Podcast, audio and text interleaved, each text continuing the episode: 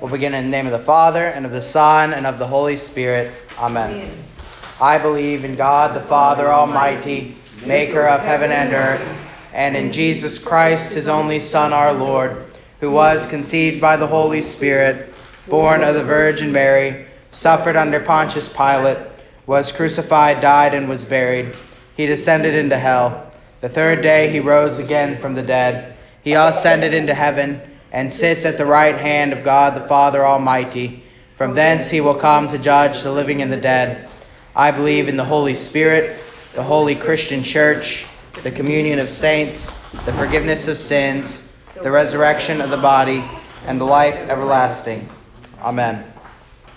All right, and we'll uh, continue with our hymn of the month, Come Thou Long Expected Jesus. And by a popular vote last week, we're doing the alternate tune, the one that we're singing on Wednesday nights as well. Um, it's the same tune as Love Divine, All Love's Excelling.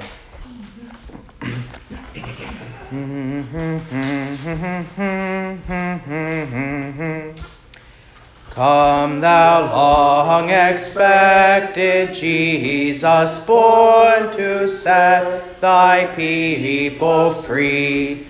From our fears and sins release us, let us find our rest in thee. Israel's strength and consolation, hope of all the earth thou art.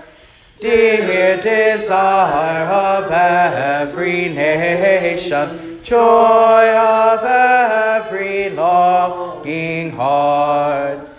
Born thy people to deliver, born a child and yet a king, born to reign in us forever. Now thy gracious kingdom bring by thine own eternal Spirit rule in all our hearts alone. By thine all sufficient merit, raise us to thy glorious throne. Continue with our uh, catechism memory work. So, uh, yes, that's right. We're moving on now to the uh, Christian questions and answers. So I'll um, discuss in a moment what those are, but for now, I will read the unbolded part, and um, everyone can respond with the bolded part. Do you believe that you are a sinner? Yes, yes I believe it. I am a sinner. How do you know this? From the Ten Commandments which I have not kept. Are you sorry for your sins? Yes, I am sorry that I have sinned against God. What have you deserved from God because of your sins? His wrath and displeasure, temporal death, and eternal damnation. And we'll say the Bible memory work together. For the wages of sin is death but the free gift of God is eternal life in Christ Jesus our Lord. Romans 6:23. Let us pray.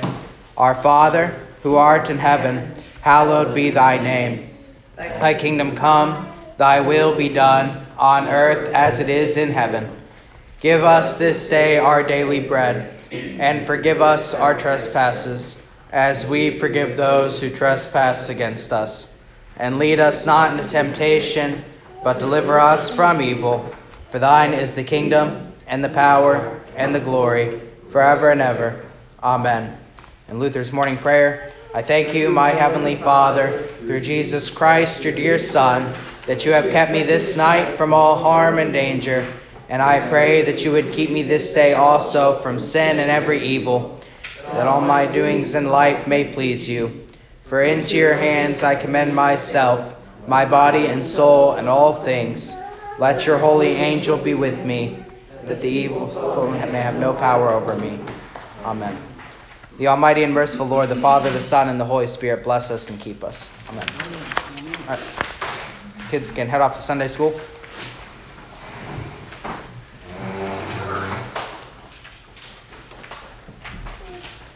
Uh, so, as is my custom, we'll take a quick look at the hymn of the month and just note some of the poetry there and um, things that you can learn from this hymn. Come, thou long expected Jesus.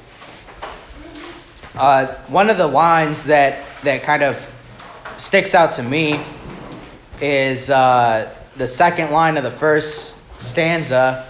From our fears and sins release us. Let us find our rest in Thee.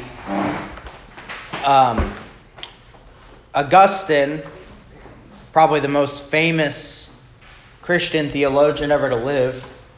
Um, you probably know more about Martin Luther by sake of being a Lutheran, but uh, Augustine, overall, Christianity, Western Christianity, is probably the most famous um, of all Christian theologians, also considered probably one of the smartest men ever to live. Uh, when you read the things he wrote, they're just brilliant. Um, in his Confessions, uh, Augustine's Confessions, which is probably the most famous Christian book uh, next to the Bible, in the scope of church history, that is. Uh, it isn't as you know particularly popular today. Your average American Christian might know um, what's the uh, that that book that is really famous that I was just going to reference. Really the one we don't know. the one I, have never read. Uh, I was just thinking of like a really popular Christian book um, by one of those mega church uh, pastors, Warren. Uh, Oh, Rick, yeah. Rick Warren. Rick Warren, Um, uh, the something, it starts with the. What's that? May, yeah, maybe something like that. Anyway, my point is that your average American Christian might know a book by Rick Warren before they know Augustine Confessions, but It's the something life, isn't it, or something? The- yeah, yeah. Um, anyway, I'm I'm proud of you for not knowing. So it's you know it's good. It's not the, it's not a very good book. So um, it's got a lot of poor theology in it. But um, my point is, your average American Christian might know Rick Warren more than they know Augustine, but in the scope of church history, Augustine is more profound and popular. Anyway, all of that is to say uh, that in Augustine's Confessions, he has this very famous line Our hearts are restless till they rest in thee.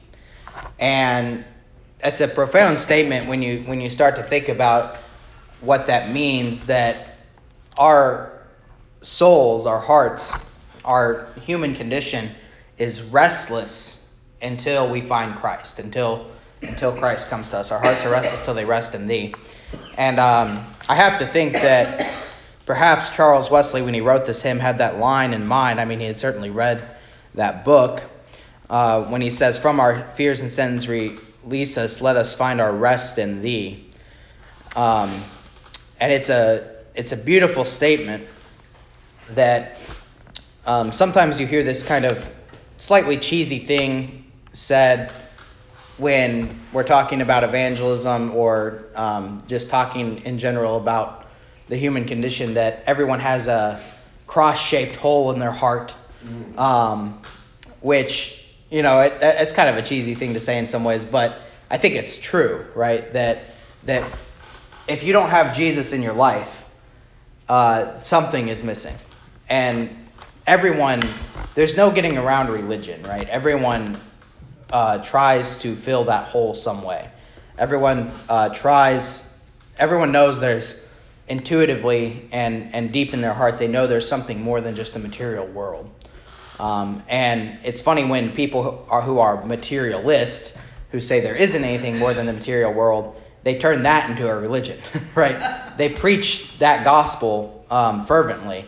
And and they they have their own kinds of uh, worship and their own kinds of uh, religious type of, of things that they do. There's no getting around religion. There's no getting around trying to fill up your soul some way or another.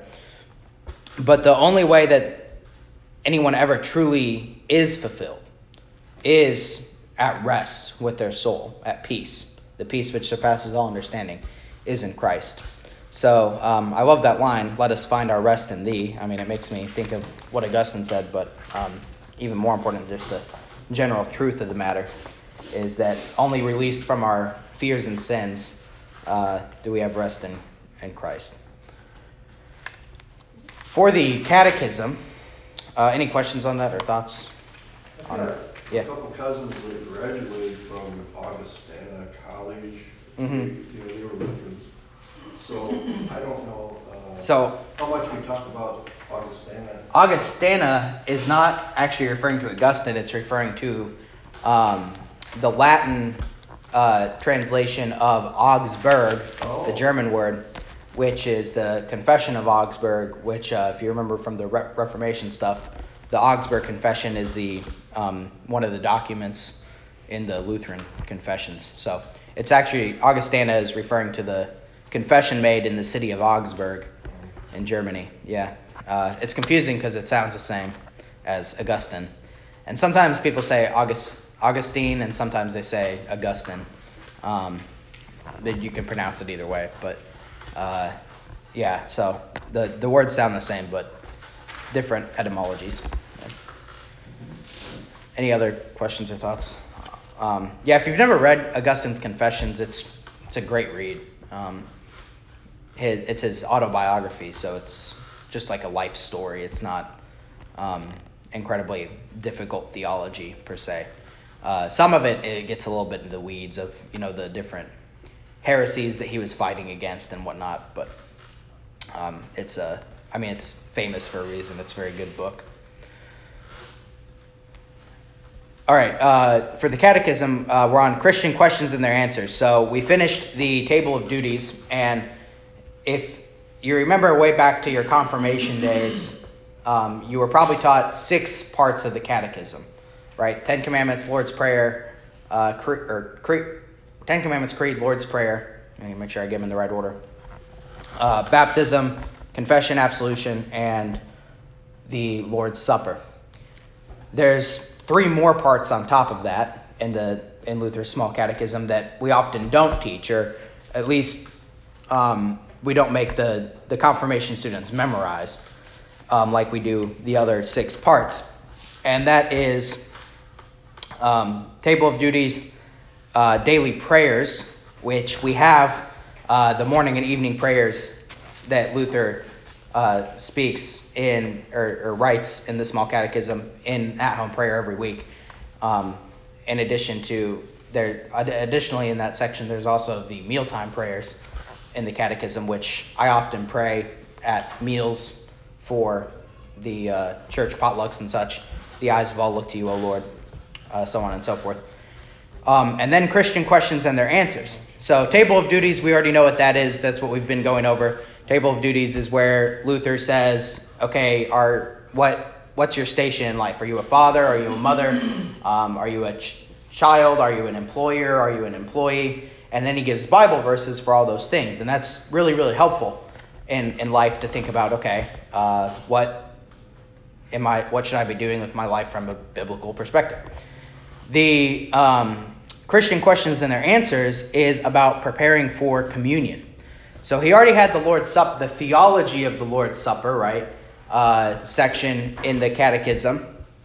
What is the Lord's Supper? Or that he calls it the sacrament of the altar. Um, what is its power? It gives forgiveness of sins, life, and salvation. Uh, what's where did we get this in the Bible? The words of institution, that kind of stuff. Uh, but now um, he gives this list, and uh, we have a catechism over here somewhere? Yeah. Um, uh, I can't remember exactly how many questions. That's what I wanted to look up. Of uh, 20 questions. Um, he he invented the game 20 questions um, of to prepare to go to the Lord's Supper, and so this is something that um, traditionally Lutherans would uh, read to themselves or have memorized and and go through with themselves on uh, Saturday night, basically, before coming to church to receive the Lord's Supper. And it starts with uh, these kind of general Christian truths. Um, are you a sinner? How do you know this? Uh, these things that we already went over. And then uh, progresses into, um, okay, what do you need to do because of all this? And the answers are uh, receive the Lord's Supper. Why do you want to go receive the Lord's Supper? Uh, so on and so forth. And um, I, I like to kind of group the these last three parts of the catechism, when we think about the catechism in general together, that the six, the first six parts of the catechism are the theology, right? It's the where, where do we get what we the basics of the Christian faith, the basics of what we believe. Where do we get this in the Bible? What does this mean? What are these things? Uh, so on and so forth. But then the last three parts of the catechism, Luther puts all of that into practice, right? So um, you have the Ten Commandments and the Creed, um, which is you can think of kind of like law and gospel, right? You got the the law, what God commands us to do in the Ten Commandments, and then what Jesus has done for us in the Creed.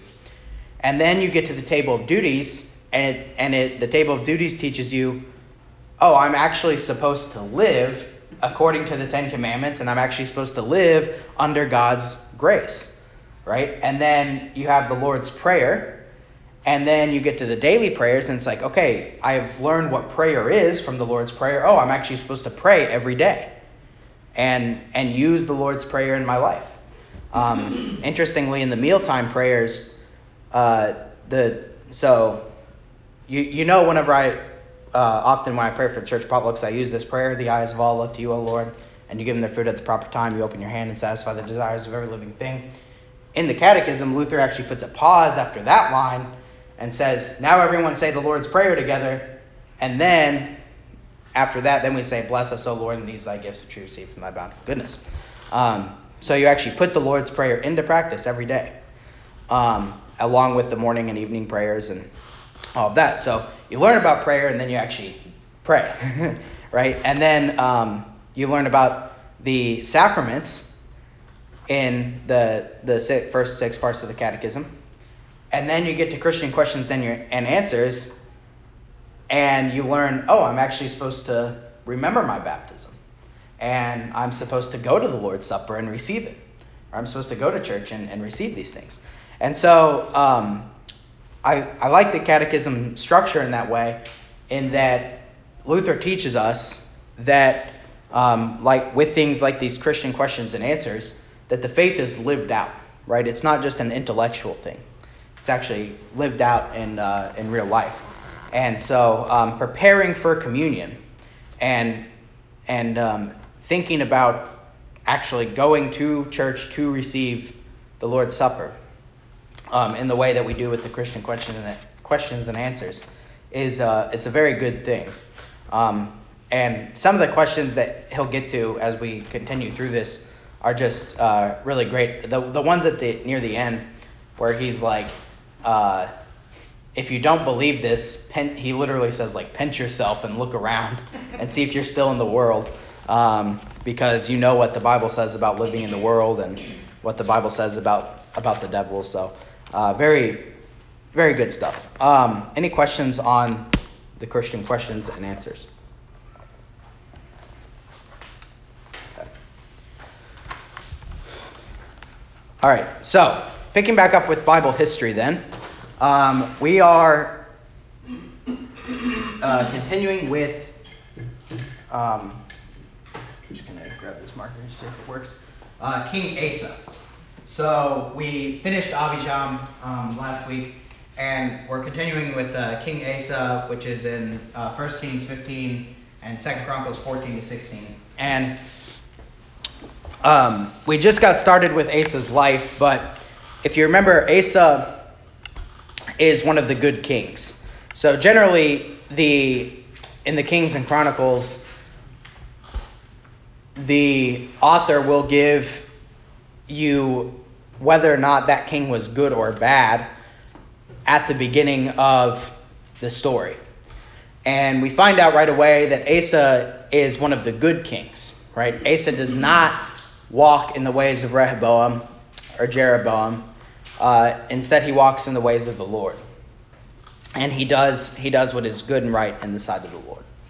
And he's one of uh, few good kings in Judah. So Israel, if you remember, had no good kings. Some one of them starts out good and, and ends bad, but uh, no good kings overall. Judah ends up with a few good kings. We'll talk about Josiah later on, uh, but Asa is the first uh, of Judah's good kings, where we get this sense of hope.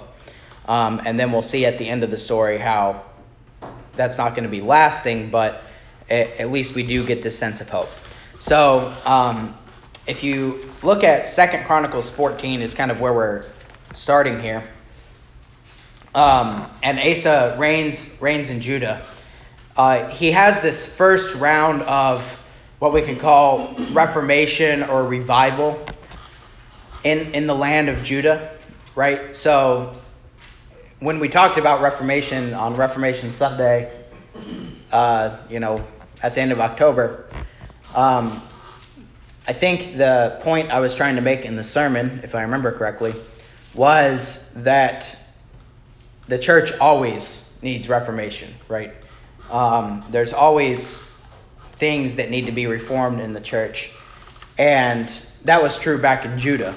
Um, I think I used the example of Josiah in that point. But Asa goes to reform things uh, because what did Asa inherit from Abijah? Uh, he inherited a bunch of shrines to idols and um, all sorts of altars of foreign gods and sacred pillars and high places. And so at the beginning of 14, we find out that Asa uh, goes and he removes all these things. And um, he also, in his wisdom, uh, prepared during. So, because he is a good king and because he's removing these uh, shrines and these these altars, the Lord sends peace. And so that's in uh, verse one that there were, the land was quiet for ten years while Asa reigned during this kind of first round of reformation. And in his wisdom, uh, when you look at verse starting around verses seven and eight, Asa uh, used that time of peace to build up an army, right? So he didn't just uh, kind of sit there and uh, revel in the peace, but instead he uh, took the time to prepare because he knew that uh, there was going to be trouble, right? There was already tension um, between, if you remember at the end of Abijah's uh, life, there was uh, war between Judah and Israel. And um, not only that, but you have other surrounding nations um, who are constantly, possibly going to be in war with uh, these people. Um, specifically, we saw with Israel, Assyria, that when the Assyrian Empire gets going, it's very powerful and wants to take over. And then we'll see the Babylonian Empire later on in Judah's life as a nation. But um, we're going to see in just a moment how Ethiopia is a nation that, that wants to war against Judah. And the reason for that, um, by the way, historically, if you look at a map, let me see, let me point you to a good map for this. Um, you want one that's kind of uh, maybe the the Persian Empire one is good. Um, trying to get one with the right zo- kind of zoom amount on it. But if you if you look at like this map, for instance, um, where the Persian Empire is, you have Egypt down here, which is a massive world power, and you have you know Babylonia and Assyria up here, and the Mediterranean Sea um, along along there, which obviously is where um, and then you can get up into you know Europe and, and everything, um, and, and, and Greece and things over here.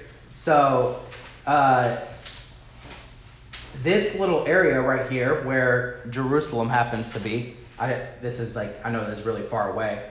Um, I can switch to another map now. Well, this area here, along this is the Mediterranean Sea. This, this is now way zoomed in. This area here, where Israel and Judah are, um, happens to be a massive trade route, right? They're right along the, they're a coastal city, so they have access to all the ships where the Mediterranean can connect to the rest of the world, and they're connecting Egypt and Persia, right? So, so massive uh, kind of central location that God puts his people in. And so when you read in the Bible about all these neighboring nations that war against Israel, there's a reason for that, right? Historically, it's a it's a trade route. It's a place where you want control, um, and you can see that uh, in the Bible, even in in the New Testament, in Jesus' time, right? Um, you can see all the kind of activity that's going on, where where uh, Jesus says in the fishing and everything. There's there's a lot of economic activity there. So um, that's just kind of a side note. I don't know if we've ever touched on that before, but um, that's kind of important to keep in mind. Anyhow, um, so he built up this army in his wisdom.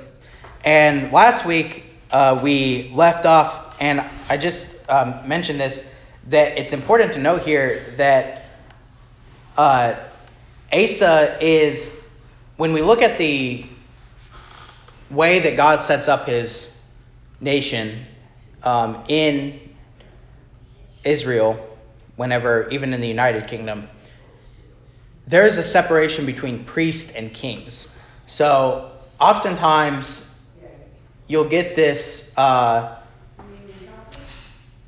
idea that it, in the Old Testament, it was all God's nation and that was a special time in history. And today we have the separation of church and state. So we would never be, you know, that's like some sort of theocracy. But um, now we have, you know, secular politics and then we have the church in America, right? Very, very different ideas. And in some ways that's true. But I would point out that I, um, it's not a theocracy in the Old Testament. A theocracy is when the priests are running the politics. And Asa is not a priest, he's a king. And what makes him a good king of a nation? And I don't think this is particular just to being Judah, but I think it is uh, true for kings throughout the world, throughout history. If you look at the way the Bible talks about any kind of earthly king, um, in Psalm 2 and Psalm 110, what makes for a good king is that they listen to the prophets, that they listen to the Lord their God. And uh, Lutherans have always, uh, Luther wrote on this extensively, said that the best earthly government is one, it doesn't matter what form of government you have. Okay, so democracy, democratic republic, um, there, there are forms of government that are inherently sinful, like communism, but um, that, you know, because that's breaking like the seventh commandment, stealing, and things like that. But um, you could have, you know, whatever form of government you want to have, a monarchy, whatever. But what makes for a good earthly government is when the people in charge are Christian. And we should want Christians to be in charge because they know how God created the world to work. They know God's law. They know the Ten Commandments. And they know what true justice is. Not some false sense of justice or whatever the world thinks justice is at the given time, at the given time. They know what true justice looks like. And God does reward that. Um, God works good through that. And so when Asa does these reforms, he works good through the Christian king. Um, he works good in the land and peace in the land whenever there is a uh, Christian government at play. And I again, I don't think that's just because oh, this is God's chosen nation. I mean, that's part of it. But you can also see this in world history that whenever you have uh, Christian consensus and Christian governments, things flourish. Um, and whenever you have anti Christian governments, things fall apart. Um, I can go into specific historical detail on that if you want, but um, I just want to make this point from the Bible today that things flourish with Asa because he is a good king, and what defines his goodness is that he acts in accordance to the wisdom of, of God. Um, he listens to the prophets, he prays, so on and so forth. Okay, so moving on then, um, the Ethiopian War happens. So Ethiopia comes out against him. This is starting at verse 9. And um, they have a multitude of an army. Um, so it, your translation in verse 9 might say a million, or it might say a hundred, hundred thousand. I don't know which one it says, but regardless, same number. It's just uh, in the, in the Hebrew technically it's a hundred, hundred thousand, um, but that's that's a million, obvi- obviously. Uh, does uh, what does your translation say? Second Chronicles fourteen nine. Um, Million. A million. thousands upon thousands. Or thousands upon thousands. So the the issue here is that historically, historically it's unlikely that Ethiopia literally had a million men at this time.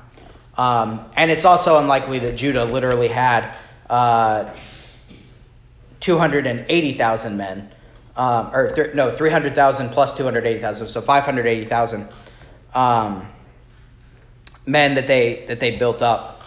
Um, that's back in verse eight. So I'm not I'm not an expert on this topic particularly and like what the demographics were of this time in this area.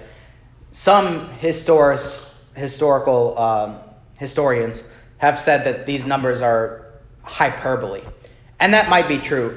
Um, you know, in, in classics in in this kind of writing, that's often the case that you'll have these when you talk about like the sizes of armies, you'll have hyperbole where numbers are kind of blown up uh, to say there's a million of them, right? And we, we do that in English too, right? Where we say um, uh, there was there was a million people there, right? Like as a hyperbole. So that that might be the case uh, that that is happening here, or maybe it's not, right? Um, you know, I'm also one to say that well, the Bible says it, you know, like maybe we should just go with what the Bible says. I mean, we weren't there. Um, who, what historian really knows, right? These are, these are educated guesses that we're making. Um, it could be hyperbole and still true in the sense of being a hyperbole, or it could be literally true. Anyway, Steve, go ahead. Yeah, Julie's uh, Bible, I think it's NIV says vast. Yeah, so some translations, and this is, uh, you know, this is an interesting point. This is a complete side side note, but this is you can see here how translations always are also interpretations on a certain level, right? Because when a translator comes to this in the Hebrew and it says 100, 100,000, if the translator is convinced that that is hyperbole, then a more accurate translation would be to say something like vast, right? If that is a in, the Hebrew, if that's a colloquialism, to say a hundred, hundred thousand, to just to say a lot, um, then it's a more accurate translation to say something like vast. Where if it's a literal number, then it's a more accurate translation to say a million.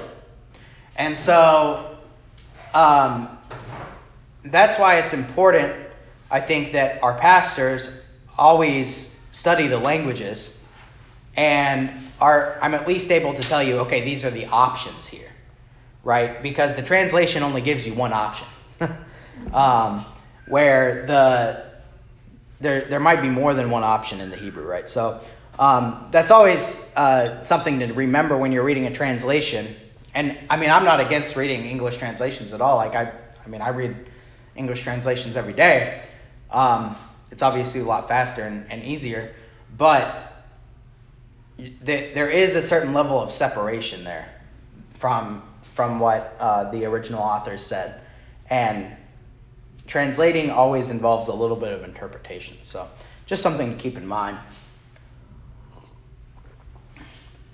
there. But um, I the point uh, whether it's hyperbole or not, the point is that Ethiopia has double the men of right? So we have about 500,000 in, in Judah and a million in Ethiopia, literal or not.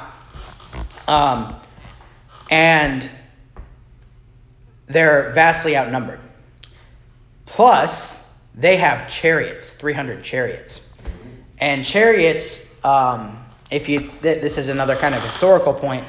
In the ancient world, when you get literal horsepower, right, um, you're going to win, right? And the same thing's true with Egypt and uh, whenever they're running down the Israelites and Moses to the Red Sea, and they have their chariots and their mighty men right? Uh, it's just, it's like having, um, it's like having uh, guns compared to swords, right?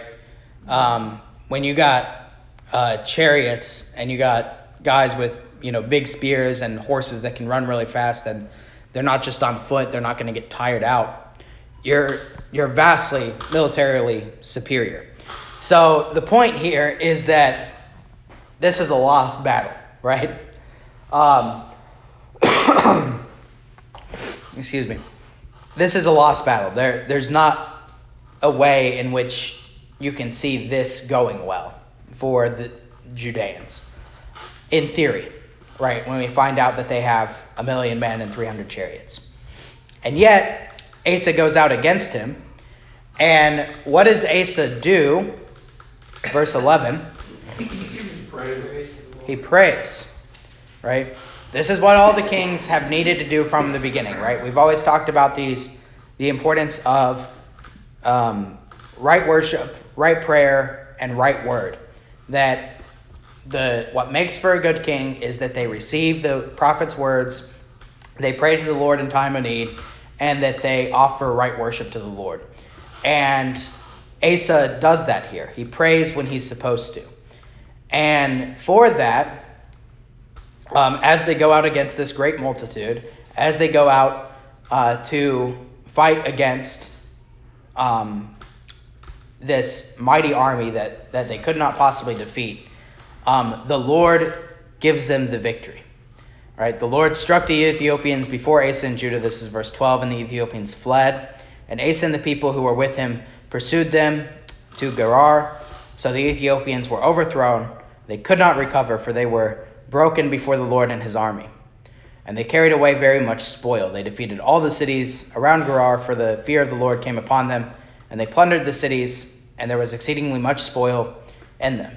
They also attacked the livestock enclosures and carried off sheep and camels in abundance and returned to Jerusalem. So they're doing here what the Lord commanded happen way back with Joshua, uh, which never happened.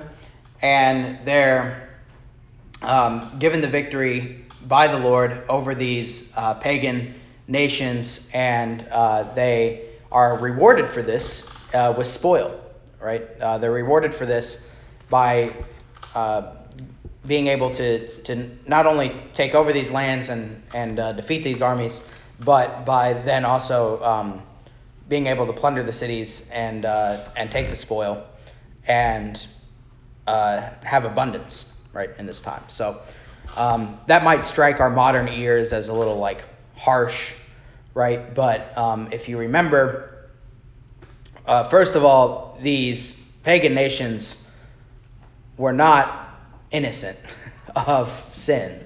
They, uh, you know, often partook in things like child sacrifice and, and other such sins, and um, deserved to be struck down by God's wrath.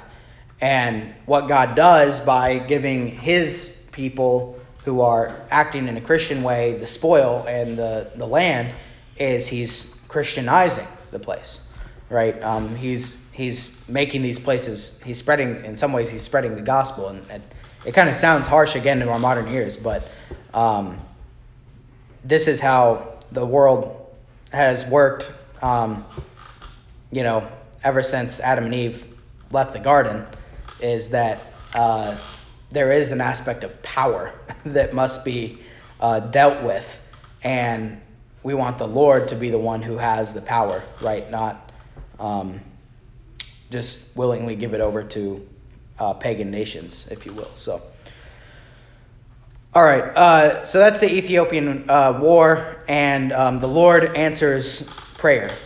Um, right. This is the application: is that even in impossible situations we should not say, oh, it's this is just too, this is too big for even God, right? even God can't can't take care of this one, right? That and that's that sounds crazy, but that's what the kings always did, right? They just they there would be some impossible problem and they'd go and try and solve it by like um, if you remember at the end of Israel's life by paying off Assyria. Well, that doesn't work, right? So maybe uh, since we know and and and the great thing about this is that this gives us a solid historical example that God can actually work, right? God, God actually does the things. He's a God who fulfills his promises. Um, and God can actually do what he says he's going to do. And so uh, we, in our sin, tend to think that prayer is like weak um, or unpowerful. But um, as, as James says, the prayer of a righteous person availeth much. And maybe when we feel like we're in an impossible situation, we should just try to pray and see what God can do because um, He can defeat an army of a million men. So, all right. Uh, Second Chronicles 15 is all about uh, more reforms. So, kind of the second wave of revival or second wave of reformation that Asa does, and um, uh, it's interesting. So the first we had the prayer, and now we'll have the prophet. So uh, there's a prophet, Azariah, who comes. Um, the Spirit of God comes upon Azariah, and Azariah prophesies to Asa, and basically says, "Look at what the Lord uh, has done for you against the Ethiopians. Now, don't forget this, right?" And Azariah is wise because he knows how often, excuse me, how often have we seen over and over again throughout the kings of Israel and the kings of Judah that, um, and even in the United Kingdom with, with David and, and Solomon, that a king will listen to the Lord, something really good will happen, and then they'll get comfortable and forget, right? And I, I think that's uh, often that's just that's the cycle of history. I mean, we we do that all the time. Um, I was just talking to uh, some friends last night about um, just in a group text message about um, the pastor shortage in the LCMS, uh, which is very startling when you look at the statistics and uh, very concerning. And we were kind of talking about this, how like we've the LCMS. Uh, no, it's no individual's fault, but the LCMS has kind of lived in this um, comfort and this even we could say like gluttony, if you will, for the last 50 years, where everything's just been great, right? I mean, it's good. Like it feels um, whenever all the churches are full and every church has a pastor and there's plenty of pastors graduating seminary, and um, the economy's good, and everyone can afford to be paid and everything. Um, and all the churches are basically in the black. You know, there's very few churches closing, more churches are opening. Um, like if you go back to like the 80s or 90s, even I mean, it, not that long ago, it was that's what it was like. Um, and we've kind of gotten so comfortable in that, and now all of a sudden, like the economy is not as good, and there's a lot fewer people in church, and a lot of churches are closing, and very few churches are being planted, and um, there's not enough pastors anymore. And it's uh, just this time in history where we get comfortable, and then we need to start again taking things seriously and thinking, okay, like what um, what do we need to do now? Uh, we need to turn back to the Lord. Like, not that we've turned away from the Lord completely or anything, but um, this is the time to, to get serious about prayer, to get serious about um, what's important and what's not important, you know, in our churches, and uh, thing, things like that, right? So, um, anyway, that's just one modern example, but you can see this cycle of history where um, kings will get comfortable in their blessing from the Lord, and then they'll forget the Lord and forget to pray to Him, forget to worship Him, and so on and so forth. So anyway, it, this is Azariah's warning, as he says, "Stay humble. Don't think that it's because of you that all these blessings have come. It's because God has sent them." Right. So uh, that's that's basically what he says. And Azariah, um, Asa takes that advice. Right. So first he prays, then he listens to the prophet. He listens to the word, which is good. Um, so again, he's blessed, and he goes on this basically this five-year campaign of uh, again taking out these any leftover uh, idols, any leftover high places, any leftover um, shrines, so on and so forth, altars uh, to false gods, and um, continues to promote seeking the Lord, continues to promote that the uh, law of Moses be read among the people, and uh, according to, I think there's a verse in here somewhere where he talks about like according to the law of Moses, um, does all these things. Now, in verse 16, I'm just going to mention this because uh, it's something that we've mentioned before. This is uh, 2 Chronicles 15, 16. Uh, if you remember, uh, this this lady Maacah is um, the mother of Abijam, right? Um, now, Rehoboam, uh, the first king of Judah that we talked about, Maacah was his favorite wife of all his, you know, many wives that he had, because that's what you did. And um, when you were an evil king of Judah, you had lots and lots of wives. And Maacah was a, a pagan, but she was descended from the line of David right? So she had she had turned to worship other gods, but um, she was the granddaughter of Absalom, who was the rebellious son of David. Um, so we have this this line of rebellion here, and Maacah had retained. Uh, we just find this out in this verse. Maacah had retained her queenship in the land. So she was one of these. Uh, she was um, Asa's. Uh, let's see, grandmother, right? Mm-hmm. Um, and she had retained her. Um, and again, we have this uh, note here in um, verse 16 says the mother of Asa. Um, but again, the the term mother and father in Hebrew is broader than how we use it. So, like uh, whenever a king dies, it'll say um, so it probably says it about Asa here that uh, whenever he died, he was um, laid with he laid with his fathers. Anyway, the point is that father and mother can also mean grandmother, grandfather, or great grandmother, great great grandmother, whatever. Um, the words father and mother they mean uh, they're they're broader. They can just mean a descendant, basically, right? So. Um, they can be multi generational. So, anyway, uh, Asa removes Maacah as queen um, because she had made an obscene image of Asherah.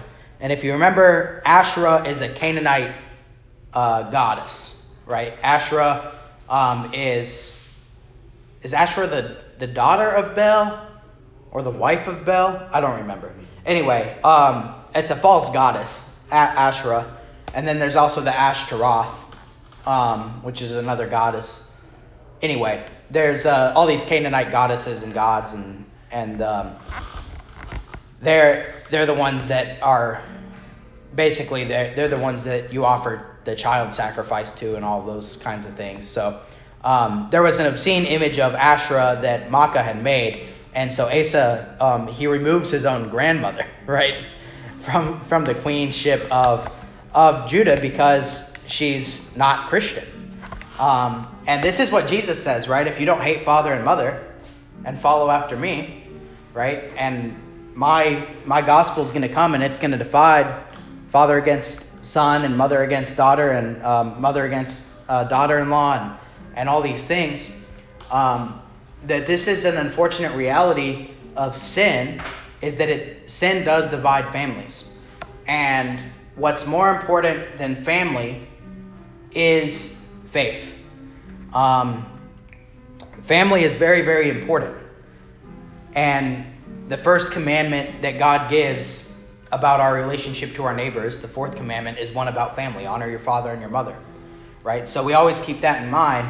But when it comes down to being faithful to God or being faithful to family, uh, we do choose the God who is Father of all, um, rather than an earthly Father. And that can be a very hard thing in families to have that that kind of um, split between. But our but our bodies and our souls belong to God. They don't belong to um, earthly family. So uh, Asa does the right thing here and um, removes her, hopefully to come to repentance. I mean, there's no record of that happening, but uh, he does uh, do this. All right, I just realized what time it is. So, um, 10:02. We'll end there. Right about there. And we'll pick up next week and we'll end in a word of prayer. Any questions? Dear Heavenly Father, we pray that you would always keep us faithful like Asa was faithful. We pray that you would give us uh, Christian rulers that would know your law and would preserve for us peace and give us uh, the preaching of the gospel in this land. We pray that you would continue to bless this church, and we pray that you would be with us as we go to worship today uh, in spirit and in truth. We pray all this through your Son, Jesus Christ our Lord, who lives and reigns with you in the Holy Spirit, one God, now and forever. Amen.